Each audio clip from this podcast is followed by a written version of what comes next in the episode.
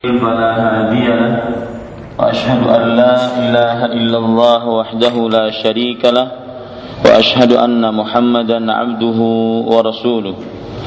يا أيها الذين آمنوا اتقوا الله حق تقاته ولا تموتن إلا وأنتم مسلمون. يا أيها الناس اتقوا ربكم الذي خلقكم من نفس واحدة وخلق منها زوجها وبث منهما رجالا كثيرا ونساء واتقوا الله الذي تساءلون به والأرحام إن الله كان عليكم رقيبا. يا أيها الذين آمنوا اتقوا الله وقولوا قولا سديدا يصلح لكم أعمالكم ويغفر لكم ذنوبكم ومن يطع الله ورسوله فقد فاز فوزا عظيما. أما بعد فإن أصدق الحديث كتاب الله وخير الهدي هدي محمد صلى الله عليه وعلى آله وسلم وشر الأمور محدثاتها وكل محدثة بدعة وكل بدعة ضلالة وكل ضلالة في النار Alhamdulillah kita bersyukur pada Allah Subhanahu wa taala pada sore hari yang paling mulia ini di dalam sepekan sore hari Jumat tanggal 29 Sya'ban 1435 Hijriah kita duduk bersama untuk mengkaji ayat-ayat suci Al-Qur'an dan hadis-hadis Rasul sallallahu alaihi wasallam lebih konsennya kita membaca kitab Tanbihat ala Ahkam Takhtassu bil Mu'minat yaitu yang sudah diterjemahkan ke dalam bahasa Indonesia tuntunan praktis fikih wanita yang ditulis oleh Fadilatul Syekh Saleh bin Fauzan Al-Fauzan hafizahullah taala. Salawat dan salam semoga selalu Allah berikan kepada Nabi kita Muhammad sallallahu alaihi wa ala alihi wasallam pada keluarga beliau, para sahabat, serta orang-orang yang mengikuti beliau sampai hari kiamat kelak. Dengan nama-nama Allah yang husna dan sifat-sifat yang ulia, saya berdoa, Allahumma inna nas'aluka ilman nafi'an wa rizqan tayyiban wa amalan mutaqabbala. Wahai Allah, sesungguhnya kami mohon kepada Engkau ilmu yang bermanfaat rezeki yang baik dan amal yang diterima. Allahumma amin. Ibu-ibu saudari-saudari yang dimuliakan oleh Allah Subhanahu wa taala kalau tidak salah ingat saya sudah membaca sampai ke halaman 122 betul? Ya 122 Di sini disebutkan orang yang wajib berpuasa Ramadan. Orang yang wajib berpuasa Ramadan. Dan sudah saya jelaskan makna dari judul ini adalah siapa saja yang diwajibkan untuk berpuasa Ramadan. Yang diwajibkan untuk berpuasa Ramadan terkumpul di dalamnya enam syarat. Terkumpul di dalamnya enam syarat yang pertama yaitu Islam, yang kedua yaitu balik, yang ketiga berakal, yang keempat mukim, yang kelima mampu dan sanggup untuk berpuasa, yang keenam yaitu tidak terhalang oleh hal-hal yang melarang untuk berpuasa seperti haid dan nifas. Kita baca apa yang disebutkan oleh Syekh di sini apabila bulan Ramadan tiba. Dan untuk tahun ini, ibu-ibu saudari-saudari dan juga para pendengar sekalian yang dirahmati oleh Allah, baik pendengar melalui streaming live streaming dakwahsunnah.com ataupun melalui radio Gema Madinah 93,7 FM yang berada di Martapura yang bisa didengar di sekitarnya maka malam ini adalah akan terjadi insya Allah taala sidang isbat sidang penetapan awal Ramadan untuk rakyat Indonesia maka dia mereka mereka mengikuti keputusan oleh pemerintah Indonesia. Kapan pemerintah Indonesia mengumumkan bahwa satu Ramadan tanggal sekian maka kita harus mengikutinya.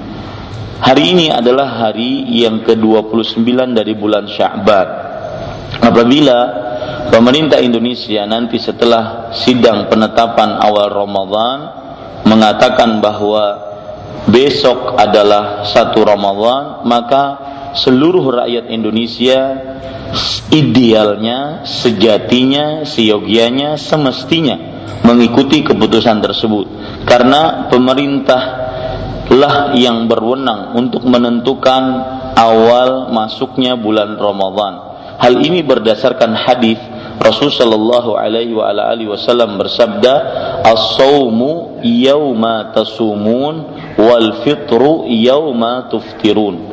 Berpuasa pada hari kalian berpuasa. Artinya memulai puasa Ramadan dimulai dengan orang-orang setempat berpuasa dan ini keputusan ditentukan oleh pemerintah yang sah yaitu pemerintah Indonesia dalam hal ini adalah Kementerian Agama. Jadi apabila nanti ditetapkan bahwa satu Ramadan 1435 Hijriah hari Sabtu berarti nanti malam kita sudah salat tarawih. Adapun kalau seandainya pemerintah Indonesia mengambil keputusan bahwa hilal belum terlihat, maka akhirnya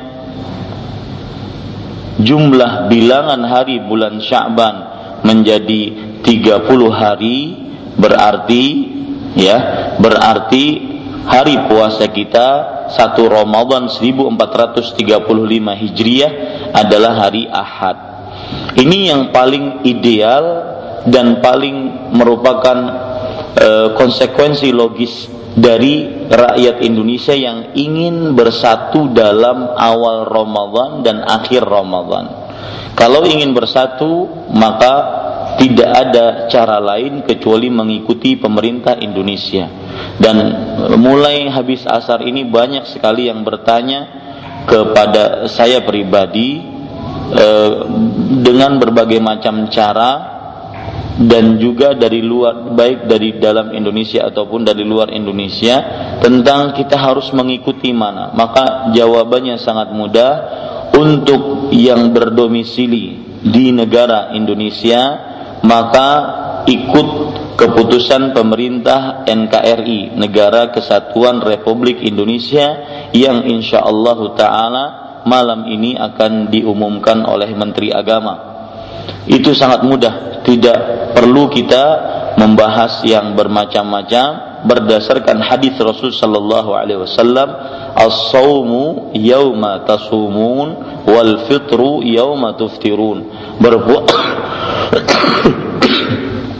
berpuasa pada hari kalian berpuasa dan berbuka yaitu berhari raya pada hari kalian berhari raya Taib. Kemudian maka setiap muslim dan muslimah yang sudah akil, balil dan keadaan sehat dan sedang mukim di rumah bukan musafir wajib berpuasa. Sebagaimana yang sudah saya sebutkan bahwa kewajiban berpuasa di e, syaratnya ada enam. Syaratnya ada enam. Muslim atau muslimah, balik, berakal,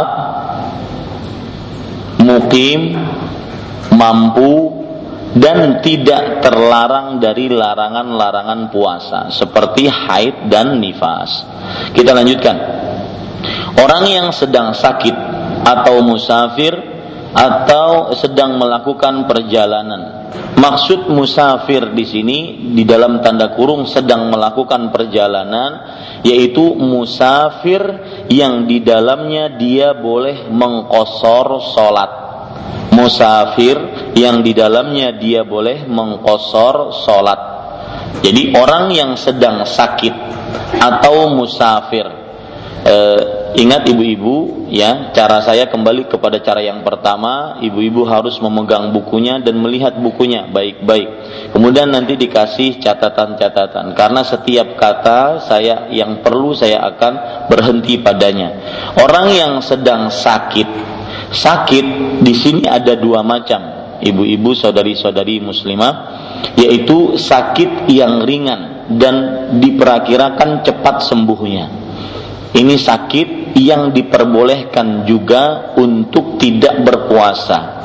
Yang kedua adalah orang yang sakit yang berat, keras, yang sulit diharapkan kesembuhannya. Ini juga orang diperbolehkan untuk tidak berpuasa di siang hari bulan Ramadan. Tetapi orang yang sakit ringan dan diperkirakan cepat sembuhnya, ini jika dia tidak berpuasa karena sakitnya, maka dia wajib mengkodok di lain hari, menggantinya di lain hari Ramadan. Ya, sedangkan orang yang sakit, yang keras dan e, sulit diharapkan kesembuhannya, maka yang seperti ini dia tid boleh tidak berpuasa dan dia membayar fidyah setiap harinya. Dia membayar fidyah setiap harinya. Hal yang menyebutkan akan hal itu adalah perhatikan baik-baik yaitu perkataan Abdullah bin Abbas radhiyallahu anhuma beliau mengatakan Asy-Syaikhul Kabiratu wal mar'atul Asy-Syaikhul Kabiru wal mar'atul Kabiratu la yastati'ani an yasuma fayut'imani makana kulli yaumin miskinan Orang tua yang sudah renta termasuk di dalamnya orang yang sakit keras terus menerus dan jauh diharapkan kesembuhannya. Uh, laki-laki ataupun perempuan yang tidak sanggup untuk berpuasa, maka hendaklah dia memberi makan setiap harinya kepada seorang fakir miskin sebagai gantian puasanya. Ini ya, ibu-ibu saudari-saudari. Jadi ketika Syekh mengatakan orang yang sedang sakit, sakit yang dimaksud di sini adalah sakit yang ringan atau musafir. Musafir yang dimaksud di sini adalah seorang yang bepergian di dalamnya dia diperbolehkan mengkosor sholat. Pertanyaan, jaraknya berapa bepergiannya sehingga seseorang di dalamnya diperbolehkan mengkosor sholat yang akhirnya dia diperbolehkan untuk berbuka puasa? Maka jawabannya adalah uh, seorang musafir yang diperbolehkan di dalamnya mengkosor sholat yang akhirnya juga dia diperbolehkan untuk me, uh, tidak berpuasa di dalam bulan di siang hari bulan Ramadan yaitu jika dia bepergian ke sebuah tempat yang menurut daerah tersebut dinamakan safar. Ya seperti misalkan seseorang ber berangkat bepergian dari Jakarta ke Bandung itu safar. Karena menurut orang Jakarta dan Bandung itu adalah sebuah bepergian yang di, yang kita boleh mengkosor sholat di dalamnya. Dan semisalnya setiap bepergian yang menurut orang setempat disebut bepergian maka di, diperbolehkan seseorang untuk mengkosor sholat di dalamnya dan e, diperbolehkan seseorang untuk tidak berpuasa di dalamnya. Dalilnya Syekh kemudian mengatakan maka ia boleh berbuka yaitu tidak berpuasa dan ia wajib mengkodok puasanya di bulan lain sebanyak hari yang ia tinggalkan. Allah Subhanahu wa taala berfirman, "Faman syahida minkum syahra falyasumhu." Barang siapa di antara kalian ber, menyaksikan bulan Ramadan maka ia wajib berpuasa. Wa man kana maridan aw ala safarin fa iddatun min ayyamin ukhar. Dan barang siapa yang sakit atau dalam perjalanan sebanyak hari yang ia tinggalkan uh, saya ulangi dalam perjalanan lalu ia berbuka maka wajiblah baginya berpuasa sebanyak hari yang ditinggalkannya itu pada hari-hari yang lain. Taib. E, dalil yang lain yang menunjukkan akan hal ini adalah hadis riwayat Tirmidzi, yaitu dalil yang saya maksud diperbolehkannya seorang musafir yang e, bersafar di siang hari bulan Ramadan untuk tidak berpuasa yaitu hadis riwayat Imam Tirmizi. Rasulullah sallallahu alaihi wa alihi wasallam bersabda, "Innallaha wada'a 'anil musafiri as-sauma." Sesungguhnya Allah Subhanahu wa taala membebaskan artinya meletakkan atas orang yang bersafar puasa. Artinya orang yang bersafar dia boleh berbuka dia boleh berbuka. Ibu-ibu, saudari-saudari, kalau kita ingin lebih dalam lagi tentang uh, puasa dengan safar, puasa dengan safar, maka saya bagi keadaan puasa dengan safar menjadi tiga bagian. Catat baik-baik. Yang pertama yaitu apabila puasanya tersebut ulangi apabila puasanya tersebut ketika safar sangat-sangat menyulitkan bahkan membahayakan. Apabila puasanya tersebut ketika safar sangat-sangat menyulitkan bahkan membahayakan. Membahayakan nyawanya membahayakan kesehatannya maka orang seperti ini wajib berbuka tidak boleh dia berpuasa ketika safarnya. Ini keadaan yang pertama. Apabila puasanya ketika safar menyulitkan dia bahkan cenderung membahayakan kesehatan dan nyawanya, maka wajib dia berbuka, tidak boleh berpuasa meskipun di siang hari bulan Ramadan. Karena diharamkan dalam Islam membunuh jiwa dan membahayakan kesehatan. Allah berfirman di dalam surat An-Nisa ayat 29, "Wala taqtulu anfusakum innallaha kana bikum rahima." Janganlah kalian membunuh diri-diri kalian sendiri. Sesungguhnya Allah Maha Pengasih terhadap kalian. Dan ada hadis riwayat Imam Muslim juga menunjukkan akan hal ini, yaitu ketika Nabi Muhammad sallallahu alaihi wasallam melakukan penaklukan kota Mekah ya rahmukillah melakukan penaklukan kota Mekah pada sekitar abad ke-7 Hijriah. Maka orang-orang pun mengadu kepada Rasulullah, "Wahai Rasulullah, sesungguhnya puasa sulit bagi kami. Sesungguhnya puasa sulit bagi kami. Untuk sambil menaklukkan kota Mekah, berperang dengan penduduk kota Mekah dan sambil berpuasa sulit bagi kami." Maka Rasul Shallallahu alaihi wasallam mengambil uh, mengambil bejana yaitu cangkir yang sudah terisi air kemudian beliau meminumnya. Bismillah. Haus saya. Kemudian beliau meminumnya ya.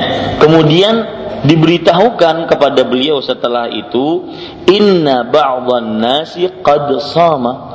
Wahai Rasulullah sesungguhnya sebagian orang masih berpuasa. Bagaimana mereka itu? Rasul sallallahu alaihi wasallam bersabda, "Ulaikal usat." Ulaikal usat. Artinya mereka adalah orang-orang yang bermaksiat. Mereka adalah orang-orang yang bermaksiat. Nah, itu keadaan pertama korelasi antara puasa dengan safar. Keadaan yang kedua, hubungan antara puasa dengan safar adalah apabila puasanya Sulit tetapi tidak membahayakan. Sulit tetapi tidak membahayakan. Maka pendapat yang paling kuat di sini adalah lebih baik dia berbuka.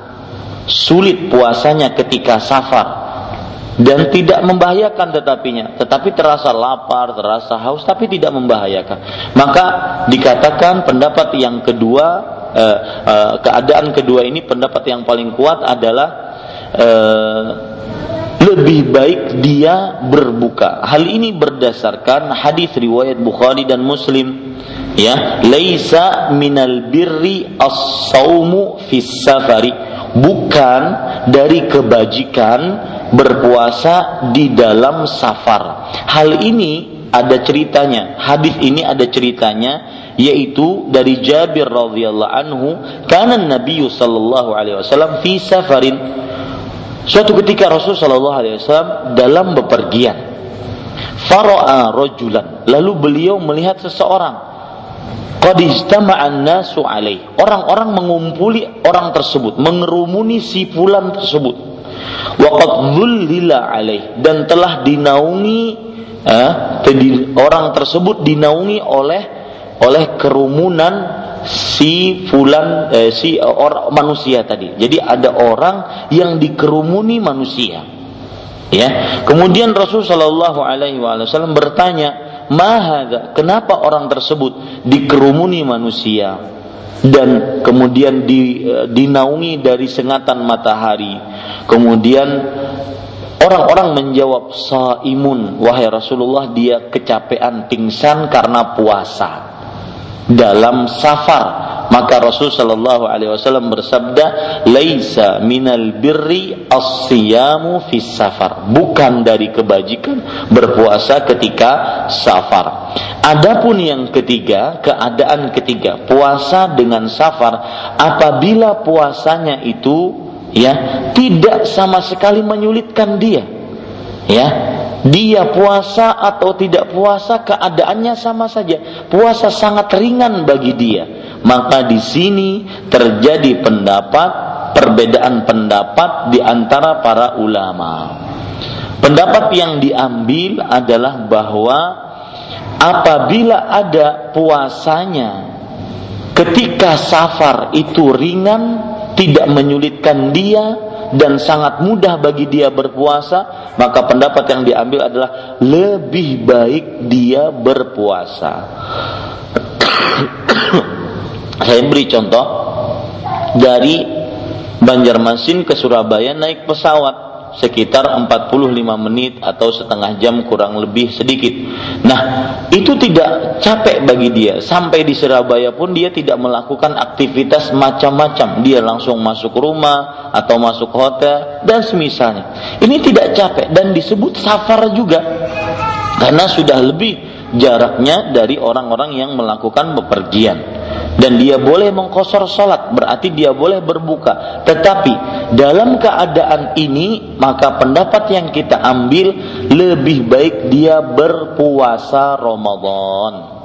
Lebih baik dia berpuasa Ramadan. Hal ini berdasarkan beberapa dalil. Yang pertama yaitu Rasulullah Sallallahu Alaihi Wasallam pernah berpuasa ketika safar Ramadan ya pernah berpuasa ketika safar Ramadan. Yang kedua, Rasulullah Sallallahu Alaihi Wasallam membolehkan untuk berpuasa Ramadan. Eh, afan, untuk ber, berpuasa Ramadan di dalam safar, memperbolehkan dalam hadis Rasul Shallallahu Alaihi Wasallam bersabda di riwayat Muslim, In syi'ta fasum wa in syi'ta faaftir. Jika kamu ingin puasa silahkan. Jika kamu ingin berbuka juga silahkan. Nah ini ini diper, ini berarti diperbolehkan seseorang berpuasa ketika safar. Yang ketiga yaitu dan ini saya tekankan pada puasa Ramadan. Dalil yang ketiga atau alasan yang ketiga yaitu seseorang lebih cepat men, lebih menyegerakan menunaikan kewajiban puasa Ramadannya. Kalau safarnya itu ringan, tidak sulit, kenapa ditunda-tunda sehingga kita masih mempunyai hutang? Lebih baik segera kita kerjakan, maka segera kita menunaikan tanggung jawab kita berpuasa Ramadan. Yang keempat, tidak sama berpuasa Ramadan dengan berpuasa di lain Ramadan. Tidak sama. Ya, artinya meskipun kita bisa mengkodok di lain hari dan itu boleh dalam Islam, tetapi nilai puasa Ramadan ya berpuasa bersama-sama orang kaum muslim tidak sama dengan berpuasa sendirian nah ini ibu-ibu saudari-saudari yang dimuliakan oleh Allah dan itu berarti sudah saya jelaskan penjelasan bagaimana uh, hubungan antara puasa dengan safar oleh karenanya mudah-mudahan itu bisa dipahami baik-baik uh, saya ingin bertanya biar saya mengetahui apakah ibu paham dengan tiga keadaan tadi. Kalau ada orang bepergian ke Tanjung, bepergian ke Tanjung menurut dia tidak sulit, ringan, dan sangat mudah. Dia tinggal tidur di bus ataupun di mobil yang membawanya ke Tanjung tersebut. Mana yang lebih utama bagi dia, ibu-ibu? Puasa Ramadan, puasakah atau berbukakah? berpuasa karena empat alasan tadi wallahu alam kita lanjutkan Ibu-ibu saudari-saudari yang dimuliakan oleh Allah, demikian pula orang yang berusia lanjut ya, orang yang berusia lanjut yang tidak sanggup berpuasa atau seorang yang sedang sakit dengan sakit yang menahun Maksud sakit menahun di sini adalah sakit yang terus menerus yang mana harapannya untuk sembuh tipis dalam waktu-waktu yang tidak dapat diperkirakan. Baik laki-laki maupun wanita. Dia boleh tidak berpuasa. Untuk itu dia harus memberi makan fakir miskin setiap hari setengah sa' kurang lebih satu liter dengan makanan pokok yang biasanya dimakan oleh penduduknya. Ibu-ibu, saudari-saudari yang dimuliakan oleh Allah Subhanahu wa taala, eh, termasuk hal orang-orang yang diperbolehkan untuk berbuka. Jadi kita sudah tahu yang diperbolehkan untuk berbuka di siang hari bulan Ramadan, orang yang sakit ringan, orang yang musafir, yang kedua yang kita pelajari sekarang, yang ketiga yaitu orang yang sakit menahun dan orang tua yang sangat renta yang tidak sanggup untuk berpuasa. Ini empat orang baru ya.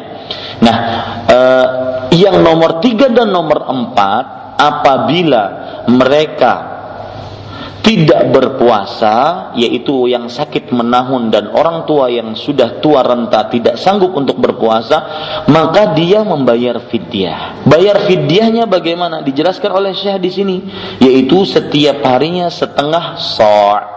Saya ingin menambahkan bahwa membayar fidyah itu caranya ada dua. Yang pertama yaitu membeli makanan pokok di daerah setempat seperti beras, seperti gandum atau kurma dan setiap hari dia tidak berpuasa, dia memberikannya kepada seorang fakir miskin sebanyak setengah so' setengah so' kira-kira satu kilo setengah satu kilogram setengah. Jadi satu kilogram setengah beras kita berikan kepada fakir miskin satu orang untuk setiap satu hari dia tidak berpuasa. Kalau 30 hari berarti berapa kilo, Bu? 45 kilogram. 30 hari berarti dia berikan 40 kilo, 5 kg kepada satu fakir miskin. Atau boleh dia bagi-bagi 40 kg 45 kg tersebut. Dia bagi-bagi miskin yang di sini, miskin yang di situ. Yang penting setiap harinya dia berikan kepada seorang fakir miskin sebanyak satu setengah kilogram beras sebagai gantian satu hari dia tidak berpuasa. Kalau 30 hari berarti 30 fakir miskin dengan 45 kg beras. Seperti itu. Ini had, ini cara yang pertama diambilkan dari hadis riwayat Bukhari dan Muslim, yaitu Rasul Shallallahu alaihi wasallam bersabda kepada Ka'ab ibn Ujrah Beliau mengatakan At'im sittata masakin likulli miskinin nisfu sa' Ka'ab bin Ujrah beliau sudah tua renta tidak berpuasa selama enam hari. Atau sakit menahun tidak berpuasa selama enam hari. Maka beli Rasul Shallallahu Alaihi Wasallam bersabda makanilah atau berikanlah makan kepada enam orang fakir miskin. Setiap orangnya setengah sa' komite tetap untuk pembahasan ilmiah dan fatwa kerajaan Arab Saudi menyatakan di bawah e, di, diketuai oleh Imam Ibnu Baz rahimahullahu taala menyatakan bahwa setengah sa itu adalah satu setengah kilo. Satu setengah kilo taib. Cara yang kedua e, untuk yang sakit menahun dan orang tua yang sangat tua renta tidak sanggup untuk berpuasa, maka cara yang kedua, cara membayar fidyahnya adalah dia memberi makan yang siap santap. Satu piring makan kepada seorang miskin. Setiap hari dia tidak berpuasa sebagai gantian puasanya. Hal ini berdasarkan hadis dari Anas bin Malik radhiyallahu anhu yaitu Rasul sallallahu alaihi wasallam uh, Anas bin Malik apa ama ba'dama kabura aman aw amain kulla yaumin miskinan khubzan wa lahman wa aftara bahwasanya Anas bin Malik radhiyallahu anhu beliau memberi makan kepada seorang uh, afwan ketika beliau sudah tua dan kita tahu cerita Anas bin Malik beliau adalah diberikan umur panjang oleh Allah Subhanahu wa taala dan dalam kebaikan. Dan ini berdasarkan dikabulkannya doa Rasulullah Sallallahu Alaihi Wasallam kepada Allah untuk Anas bin Malik yaitu doanya beliau dan ini bisa dibaca oleh ibu-ibu saudari-saudari sekalian untuk mendoakan anak-anaknya. Doanya berbunyi Allahumma barik lahu fi umrihi wa rizkihi. Allahumma barik lahu fi umrihi wa akthir malahu. Afwan ya, salah saya. Wahai Allah, berkahilah dia yaitu Anas bin Malik di dalam umurnya dan e, banyakkanlah hartanya dan anaknya. Ternyata memang Anas bin Malik akhirnya panjang umurnya, melimpah ruah hartanya dan anaknya juga sangat banyak. Diceritakan e, e, kalau tidak salah biogra dalam biografi Anas bin Malik radhiyallahu anhu beliau mempunyai 100 anak ya saking banyaknya saking didoakannya e, dikabulkannya doa Rasulullah Shallallahu Alaihi Wasallam sanggup bu punya anak 100 ya saya cita-cita anak saya dengan istri saya tercinta saya 10 ini tiga saja sudah kayak 10 ya. Baik, ibu-ibu, saudari-saudari yang dimuliakan oleh Allah. Eh, jadi cara yang kedua seperti itu, menyediakan satu piring makanan siap saji untuk seorang fakir miskin sebagai gantian satu orang satu orang mis, eh, satu satu hari puasa. Dalilnya tadi hadis Anas bin Malik radhiyallahu anhu, beliau eh, ketika sudah tua beliau tidak berpuasa akhirnya beliau menyediakan setiap harinya untuk seorang miskin roti dan uh, afwan dan uh, kur, uh, roti dan daging maksud saya roti dan daging ya untuk setiap fakir miskin. Wallahu alam Taib. Kemudian Syekh menyebutkan di sini Allah Subhanahu wa taala berfirman wa 'alal ladzina yutiqunahu fidyatun ta'amu miskin dan wajib bagi orang-orang yang berat menjalankannya jika mereka tidak berpuasa membayar fidyah yaitu memberi makan kepada seorang miskin ya memberi makan kepada seorang miskin. Baik. Kemudian Abdullah bin Abbas radhiyallahu anhu mengatakan bahwa keterangan ayat ini untuk orang yang berusia lanjut yang mana kemampuannya kemampuan menjalankannya tidak dapat diharapkan. Sebagaimana yang sudah saya sebutkan tadi perkataan Abdullah bin Abbas dalam bahasa Arabnya.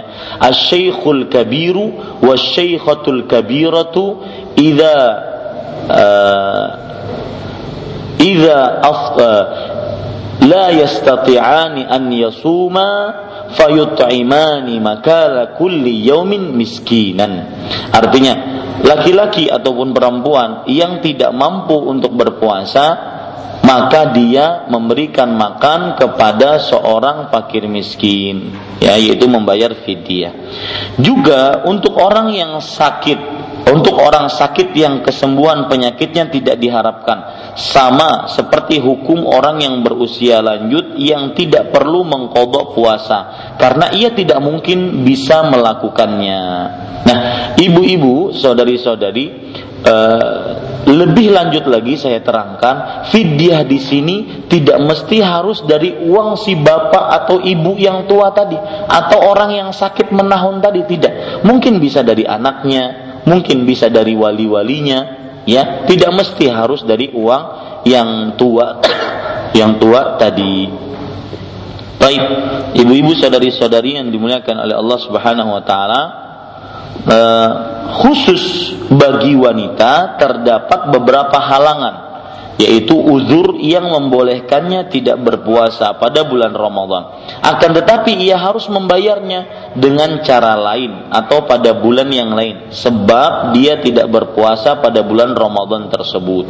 Nah, sekarang Syekh menyebutkan alasan-alasan lain untuk me, untuk seseorang boleh meninggalkan puasa Ramadan.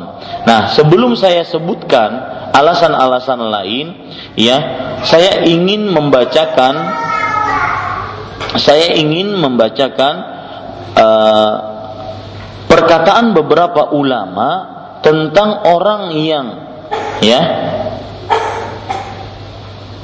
uh, orang yang tidak berpuasa dengan sengaja tanpa ada alasan yang dibenarkan oleh syariat. Apa bahayanya? Jadi tadi kan kita menyebutkan empat orang yang boleh meninggalkan puasa dengan sengaja tanpa ada alasan yang dibenarkan eh afar dengan sengaja dengan alasan yang diperbolehkan oleh syariat ya dengan alasan yang diperbolehkan oleh syariat sekarang apa saja perkataan ulama ataukah ada dalil yang disebutkan oleh Rasul Shallallahu Alaihi Wasallam tentang orang-orang yang berbuka dengan sengaja di siang hari bulan Ramadan tanpa ada alasan yang dibenarkan oleh syariat padahal mereka adalah orang-orang yang diwajibkan untuk berpuasa Ramadan. Ini agar para pendengar sekalian dan juga ibu-ibu yang hadir di sini bisa nantinya menyampaikan. Saya yakin ibu-ibu yang hadir di sini ya tidak semudah itu untuk meninggalkan puasa Ramadan dengan sengaja ya dan nantinya bisa menyampaikan kepada karib kerabat teman-teman dan juga seluruh kaum muslim ini loh ancaman orang yang meninggalkan puasa Ramadan dengan sengaja tanpa ada alasan yang dibenarkan oleh syariat Islam. Yang pertama perkataan perkata pertama yaitu orang uh, Imam Az-Zahabi rahimahullahu taala mengatakan man taraka siyama Ramadan amdan bighairi udhrin fa al ulama yashukkuna fi islamih. Artinya barang siapa yang meninggalkan puasa Ramadan dengan sengaja tanpa ada alasan yang dibenarkan oleh syariat maka para ulama menyangsikan keislamannya. Nah, ini berat ya ibu-ibu. Berarti bisa saya ringkas bahwa meninggalkan puasa Ramadan dengan sengaja tanpa ada alasan yang dibenarkan oleh syariat ya padahal dia diwajibkan untuk berpuasa ini lebih berat dosanya dibandingkan mohon maaf naudzubillah berzina dengan ibunya atau membunuh bapaknya, mencincang-cincang uh, tubuh bapaknya atau mengkorupsi uh, uang rakyat 290 juta orang uang rakyat. Ini lebih besar daripada itu semua. Lebih besar daripada membunuh, mencuri, minum khamr, berjudi, makan riba, lebih besar daripada ini semua. Ya, meninggalkan puasa dengan sengaja tanpa ada alasan yang dibenarkan oleh syariat Islam. Kemudian Bapak Ibu saudara-saudari yang dimuliakan oleh Allah Subhanahu wa taala. Ya, sebentar.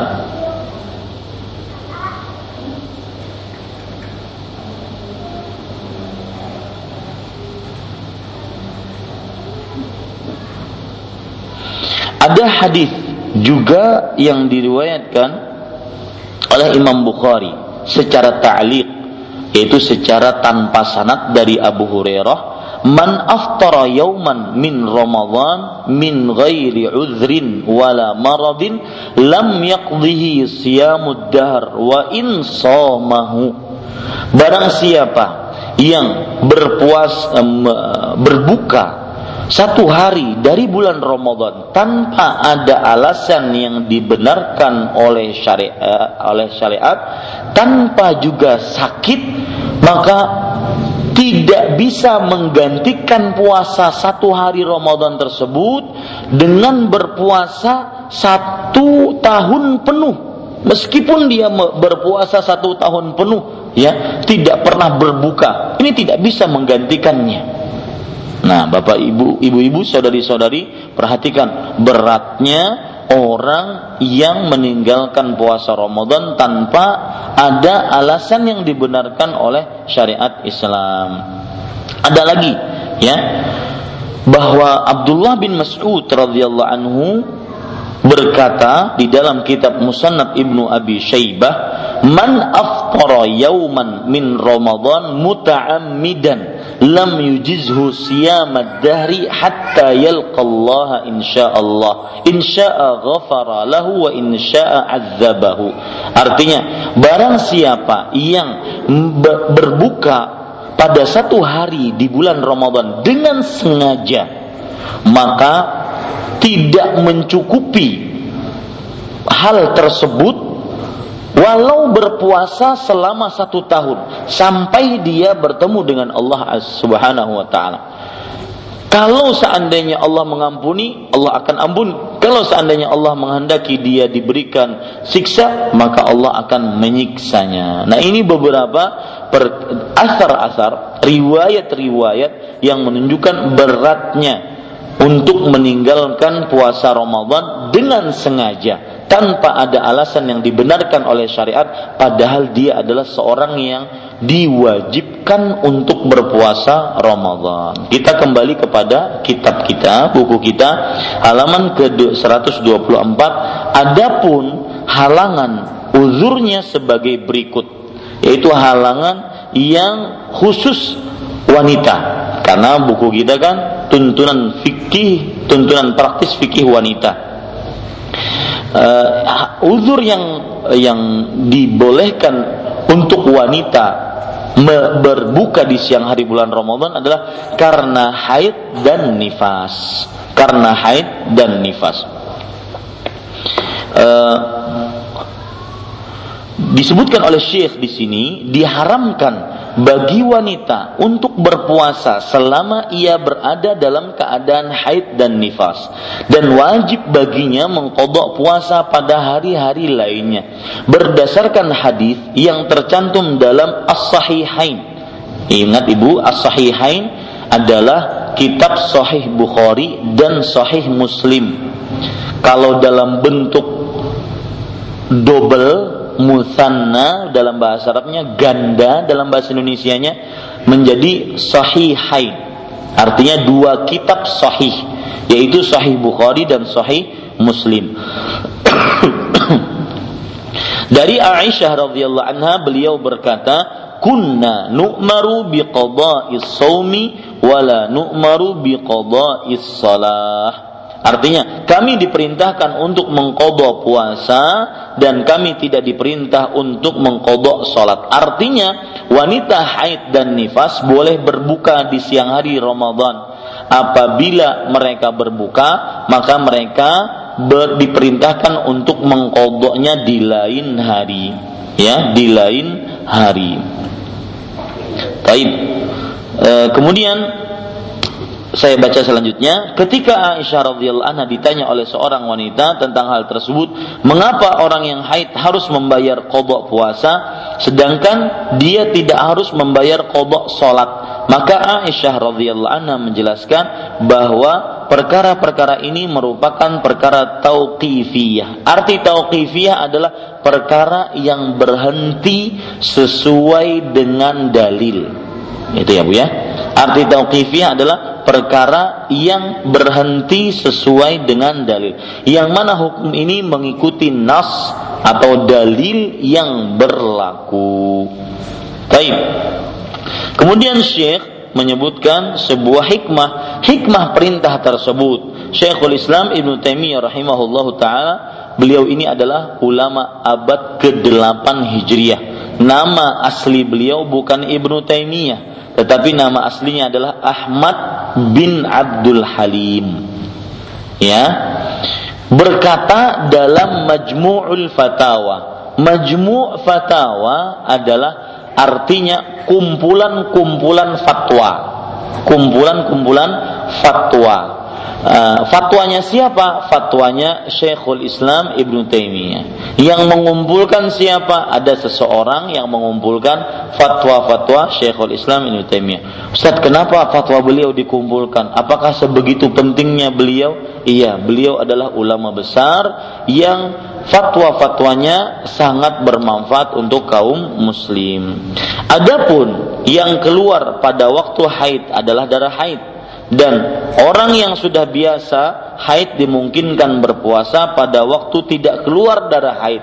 Maka puasanya pada waktu itu merupakan puasa yang prima yang sempurna. Karena tidak mengeluarkan darah yang dapat memperkuat keadaan tubuhnya. Karena dia salah satu unsur tubuhnya. Adapun apabila puasanya dilakukan pada waktu keluar darah yaitu keluar haid yaitu waktu haid Darah yang keluar adalah bagian dari unsur tubuhnya yang akan menyebabkan tubuhnya kurang prima dan lemah dan puasanya akan terlaksana dengan kondisi yang tidak stabil.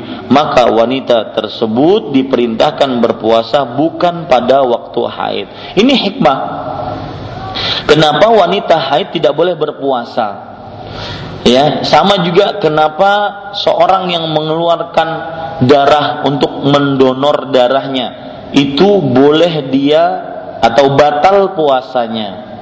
Seorang yang berbekam batal puasanya karena dikeluarkan darah dari tubuhnya yang menyebabkan dia tidak fit, tidak prima, tidak kondisi stabil untuk berpuasa. Makanya dia diperbolehkan untuk berpuasa di lain hari yaitu mengkodok puasanya. Dan hikmah yang lain juga adalah alhamdulillah ini adalah merupakan keluasan syariat Allah untuk kaum wanita muslimah yaitu yang diperintahkan untuk mengkodok hanya puasa. Coba yang diperintahkan untuk mengkodok juga sholat. Kalau ibu-ibu biasanya haid tujuh hari yang kebiasaan wanita muslimah haid tujuh hari maka tujuh kali lima tiga tiga lima Kenapa lima datang dari mana? Yaitu lima kali sholat per hari.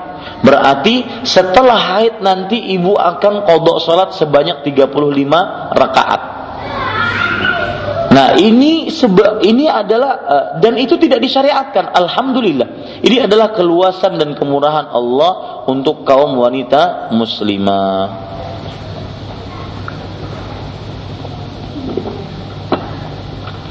Baik ibu-ibu saudari-saudari yang dimuliakan oleh Allah Subhanahu wa taala.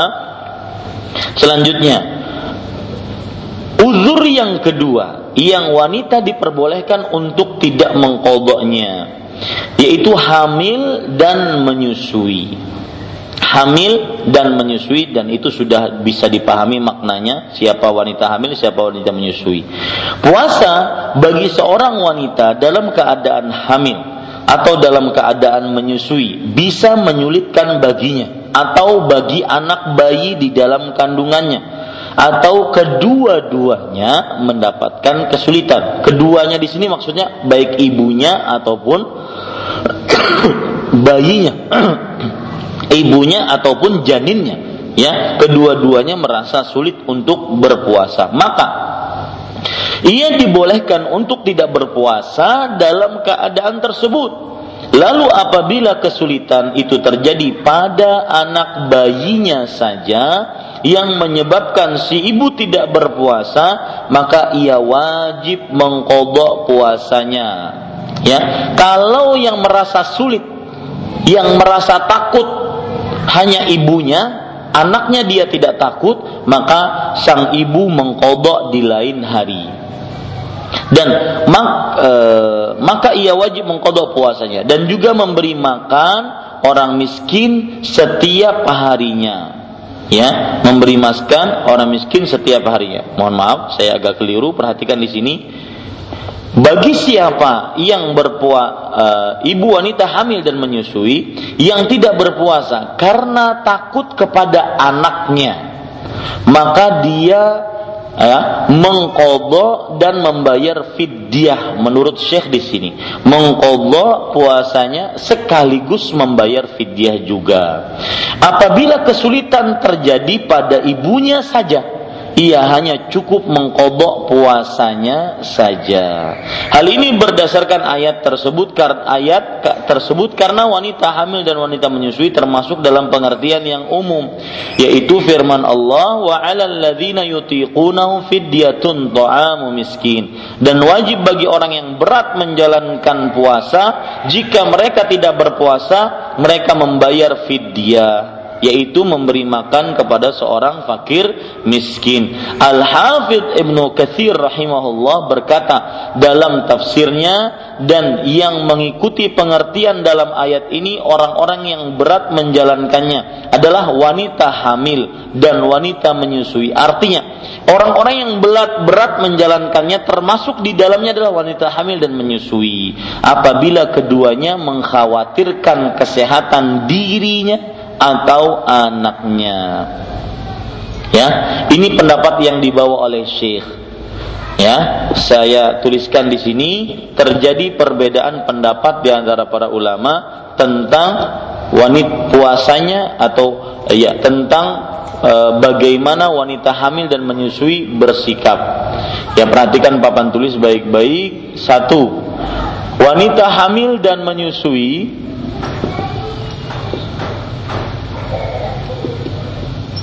dan menyusui jika dia tidak berpuasa ya pendapat yang dibawa oleh Syekh kita tulis dulu sebagai nomor satu.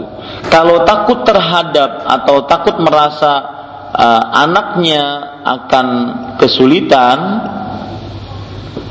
maka dia puasa dan mengkod, uh, mengkodok puasa dan membayar fidyah. Mengkodok puasa, kodok dan fidyah. Ya, lihat ini pendapat pertama eh, eh, dirinci. Kalau yang takut hanya ibunya, merasa sulit ibunya, takut kelaparan, takut lemah, maka hanya sekedar mengkodok Sedangkan pendapat yang kedua dan ketiga adalah hanya mengkodok. Hanya kodok. Artinya tidak dibicarakan takut terhadap dirinya kah, takut terhadap orang lain kah, tidak dibicarakan. Ya, yang penting kalau dia tidak berpuasa, wanita hamil dan menyusui tidak berpuasa, mengkodok sebanyak dia tidak berpuasa. Yang ketiga yaitu hanya fidyah, hanya membayar fidyah. Ibu-ibu, saudari-saudari yang dimuliakan oleh Allah Subhanahu wa taala, uh, yang dibawakan oleh Syekh pendapatnya ini. Ya. Tetapi Allahu alam saya lebih condong kepada pendapat hanya mengkodok dan ini pendapat Syekh Muhammad bin Saleh Al Utsaimin rahimahullah taala. Kenapa? Karena wanita hamil dan menyusui dikategorikan sebagai orang yang tidak mampu berpuasa dengan ketidakmampuan sementara ketidakmampuan sementara, bukan selamanya atau bukan dalam waktu yang lama. Nah, orang-orang yang diperbolehkan untuk berbuka karena dia tidak mampu berpuasa untuk sementara seperti musafir. Siapa lagi, Bu? Orang yang sakit berat apa ringan? Sakit ringan ya, dan termasuk di dalamnya hamil, wanita hamil dan menyusui. Dalilnya apa? Allah subhanahu Rasul sallallahu alaihi wasallam bersabda dalam hadis riwayat Imam Tirmizi, "Innallaha wada'a 'anil musafiri wal hamili as-sauma." Sesungguhnya Allah meletakkan artinya membebaskan atas seorang musafir, wanita hamil dan menyusui berpuasa. Lihat penggandengan antara musafir dengan hamil dan menyusui menunjukkan kepada hukumnya sama yaitu hanya mengkodo menunjukkan kepada hukumnya sama yaitu mengkodo ini ibu-ibu saudari-saudari cuma nanti terjadi permasalahan kalau tahun ini hamil tahun depan menyusui tahun ini tidak puasa tahun depan tidak puasa tahun depannya lagi hamil lagi Ya, maka bagaimana? Maka jawabannya sangat mudah, ibu-ibu saudari-saudari. Bahwa wanita hamil tidak berpuasa bukan berarti melulu 30 hari tidak berpuasa. Tetapi dia berusaha untuk berpuasa. Ya dan sudah dicoba beberapa wanita hamil berpuasa dia bisa saja untuk berpuasa. Artinya dia tidak 30 hari atau wanita menyusui juga tidak 30 hari tepat uh, meninggalkan puasa. Tidak tetapi beberapa hari saja yang tidak mampu. Itu satu. Kalaupun Ustadz sudah saya coba ternyata tidak sanggup. Saya pingsan kemudian anak saya e, berbahaya kata dokter dan segala macam, maka akhirnya kalaupun wanita hamil ini mempunyai hutang 30 hari, ya, maka bukankah dia setelah hamil mempunyai 11 bulan untuk berpuasa? 11 bulan dibagi e, e, 30 ya bisa dia berpuasa dua hari dua hari per bulan. Masa itu tidak sanggup juga? Nah ini dia. Ya ini ini saya lebih condong kepada pendapat yang ini. Wallahu alam. Taib, ibu-ibu sadari-sadari yang dimuliakan oleh Allah, saya lanjutkan sedikit ya, baru setelah itu kita masuk kepada uh, pertanyaan. Syekhul Islam Ibnu Taimiyah rahimahullah taala berkata, jika wanita yang sedang hamil itu mengkhawatirkan janinnya, maka ia boleh tidak berpuasa. Abdullah jangan ya. Maka ia tidak boleh berpuasa dan membayar kodok puasanya. Bapaknya aja yang boleh nampang Abdullah. Ya, dan membayar kodok puasanya untuk setiap hari yang ditinggalkannya, serta memberi makan setiap harinya seorang miskin sebanyak satu kati roti, yaitu makanan pokok. Ini sama, beliau berpendapat dengan pendapatnya Syekh Taib.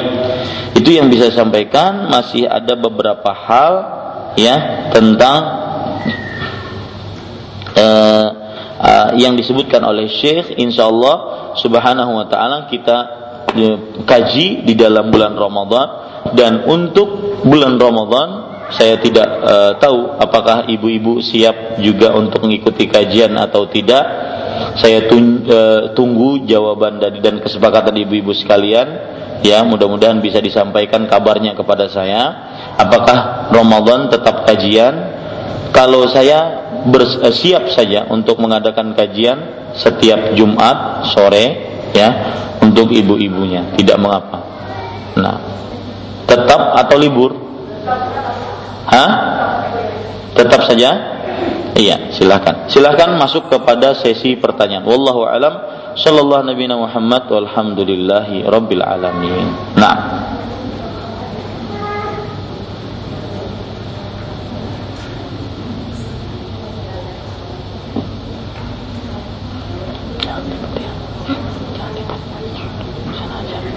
Silahkan ibu-ibu.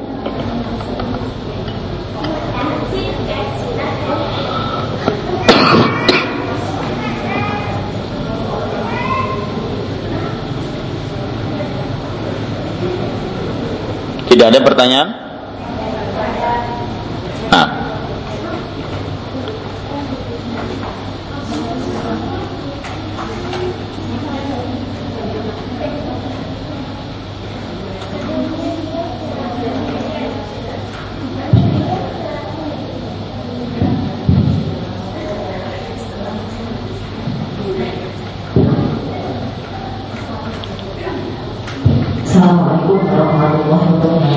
Waalaikumsalam warahmatullahi wabarakatuh. ini daripada diri saya dulu waktu hamil uh, tidak puasa uh, pada waktu itu bulan Ramadan.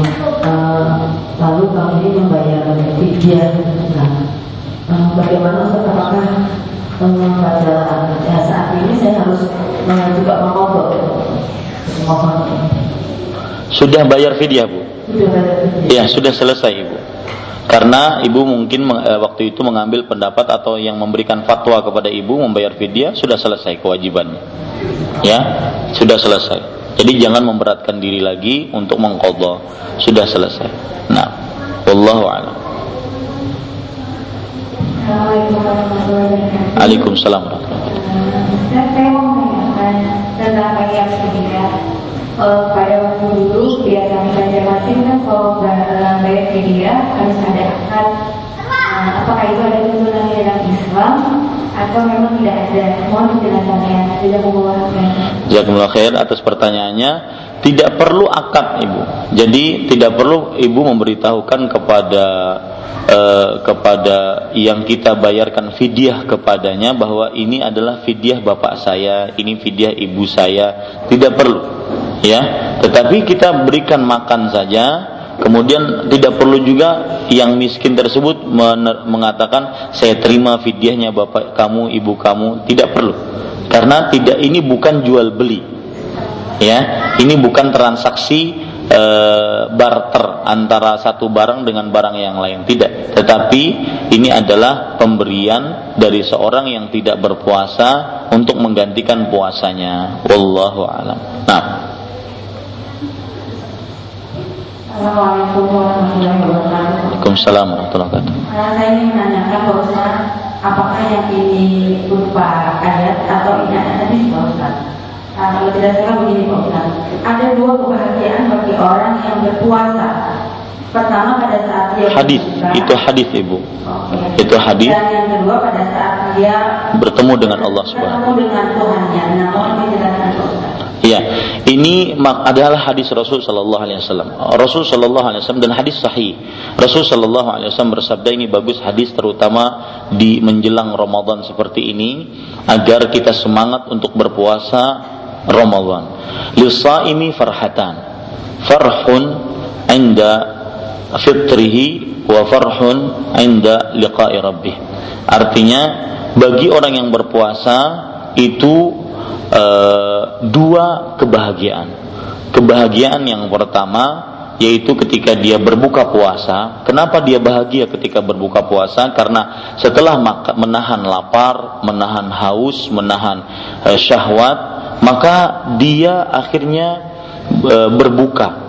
Akhirnya hausnya hilang, kemudian usus-usus pencernaannya terisi kembali setelah dirinya lapar dan haus. Kemudian syahwatnya dia bisa lampiaskan juga kembali setelah tertahan selama berpuasa. Nah, eh, inilah yang menyebabkan seseorang akhirnya dia bergembira ketika berbuka. Kemudian yang kedua yaitu Rasul Shallallahu Alaihi Wasallam Rasul Shallallahu Alaihi Wasallam menyebutkan ketika bertemu dengan Allah Subhanahu Wa Taala. Apa maksudnya ketika bertemu dengan Allah orang yang berpuasa itu gembira? Karena puasanya diterima, ya, karena puasanya diterima. Kemudian eh, ada hadis yang ada hadis yang disebutkan oleh Rasul Shallallahu Alaihi Wasallam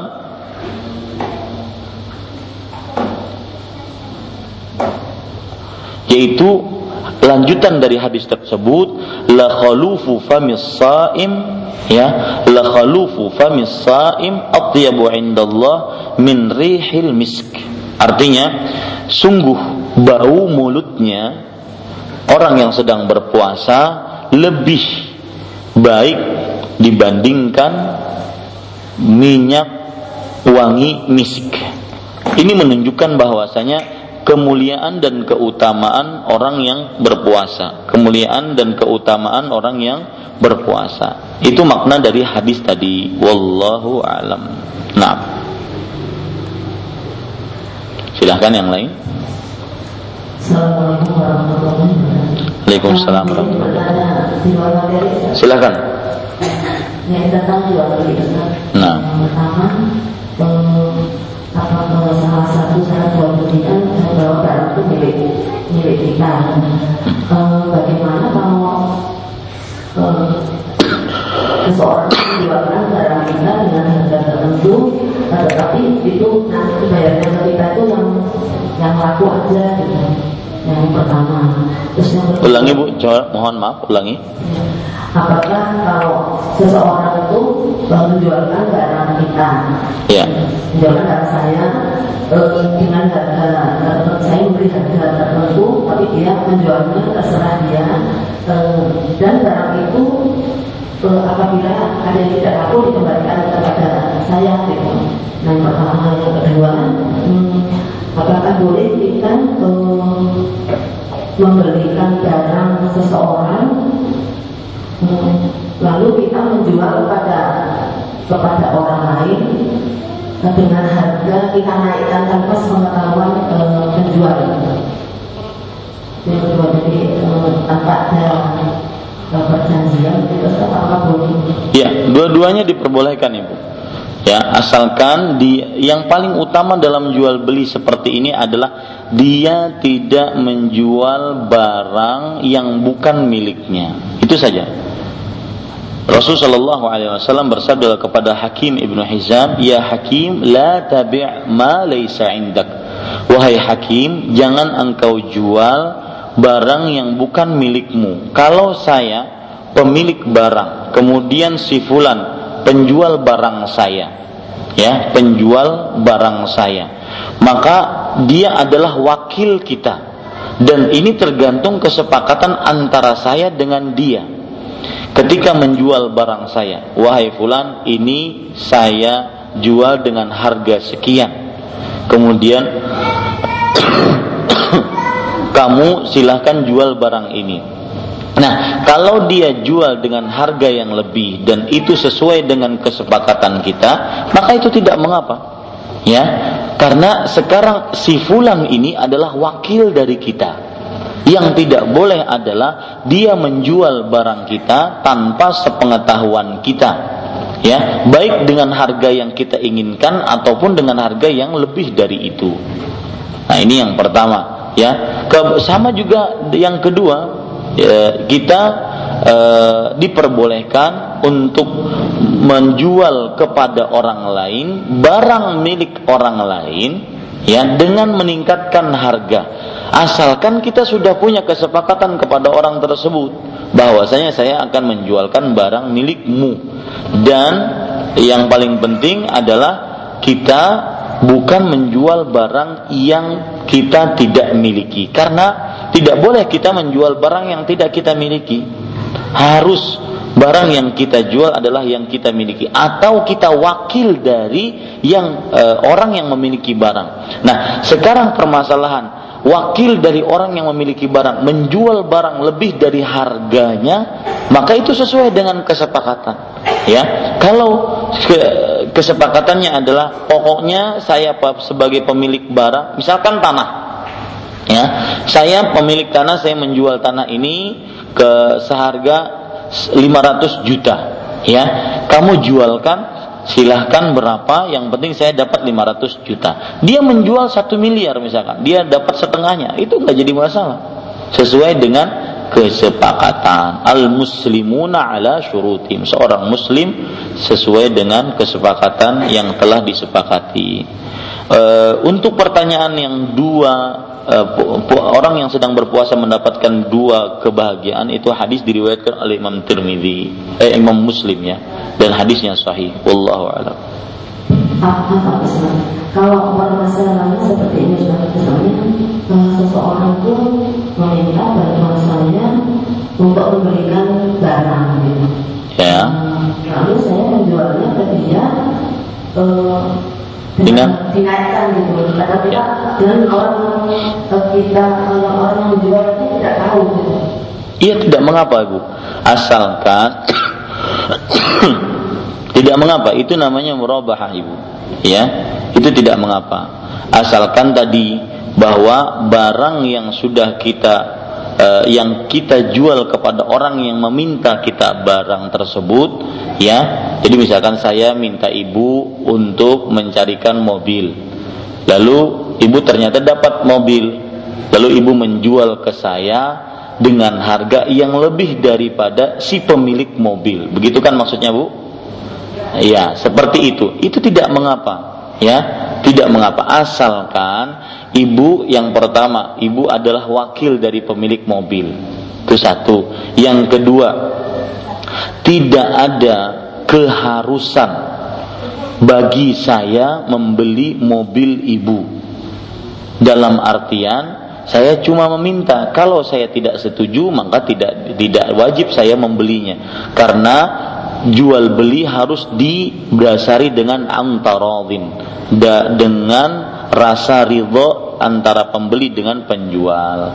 Wallahu alam. Nah. Kalau kita bukan wakil berarti nggak boleh Ustaz ya? Kenapa bu? Kalau kita bukan sebagai wakil dan penjual tidak boleh oh enggak. Eh, kalau barang itu ibu miliki Tidak, boleh. belum belum milik saya. Ah, tidak boleh bu.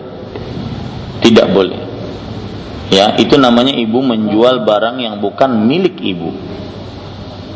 Demikian. Wallahu alam. Nah. Assalamualaikum warahmatullahi wabarakatuh. Waalaikumsalam warahmatullahi wabarakatuh. Eh, mengenai kajian akhwat setiap hari Jumat Ustaz. Ya. Ada sebagian ibu-ibu eh, minta waktunya sore hari. Karena ibu-ibu yang mempunyai anak kecil yang tidak ikut bersama dia ke taklim kemudian pulang taklim itu kan sudah hampir berbuka puasa. Jadi mereka agak susah mengatur waktunya dan mempersiapkan untuk berbuka puasa. Jadi ada yang mengusulkan itu mungkin di pagi, mungkin jam-jam 8 atau jam berapa Ustaz? Iya. Itu yang pertama Ustaz.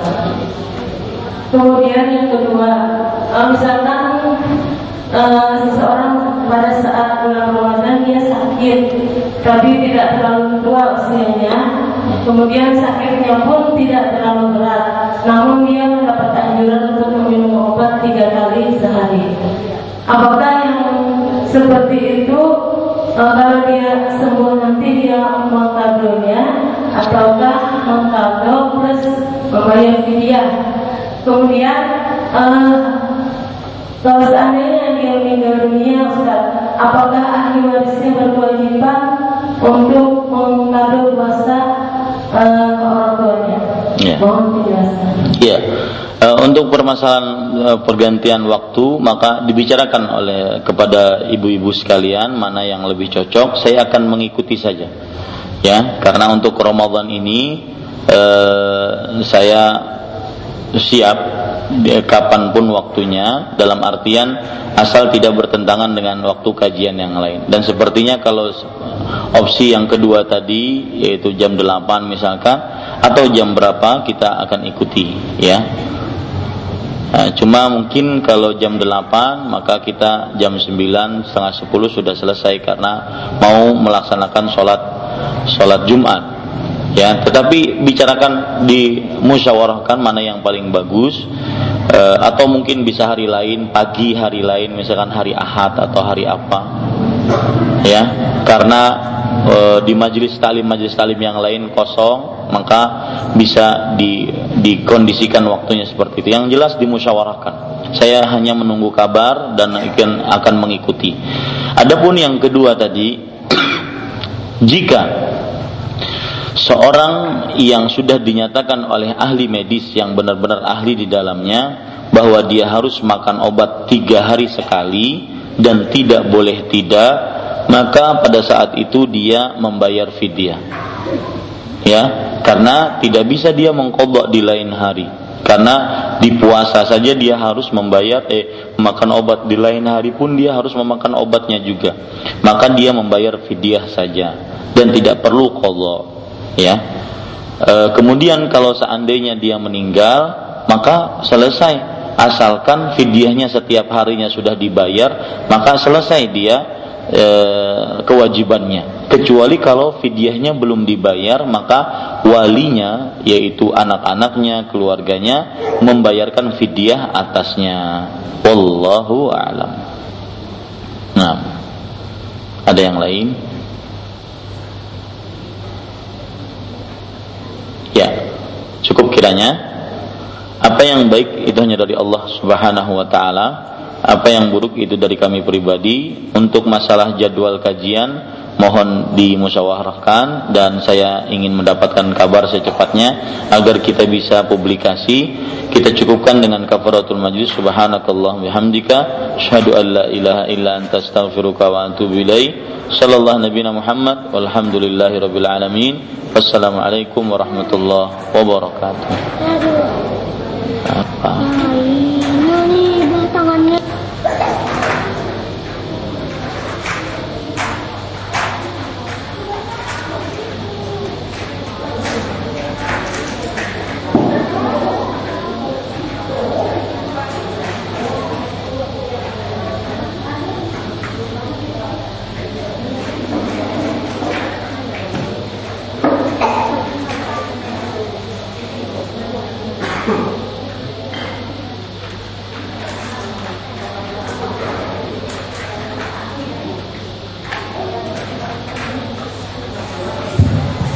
Assalamualaikum warahmatullahi wabarakatuh. Uh, kalau masih ada Ustaz di situ, kami menyampaikan untuk kajian ahwat hari Jumat sore, uh, kami sudah sepakat diganti dengan hari Ahad pagi jam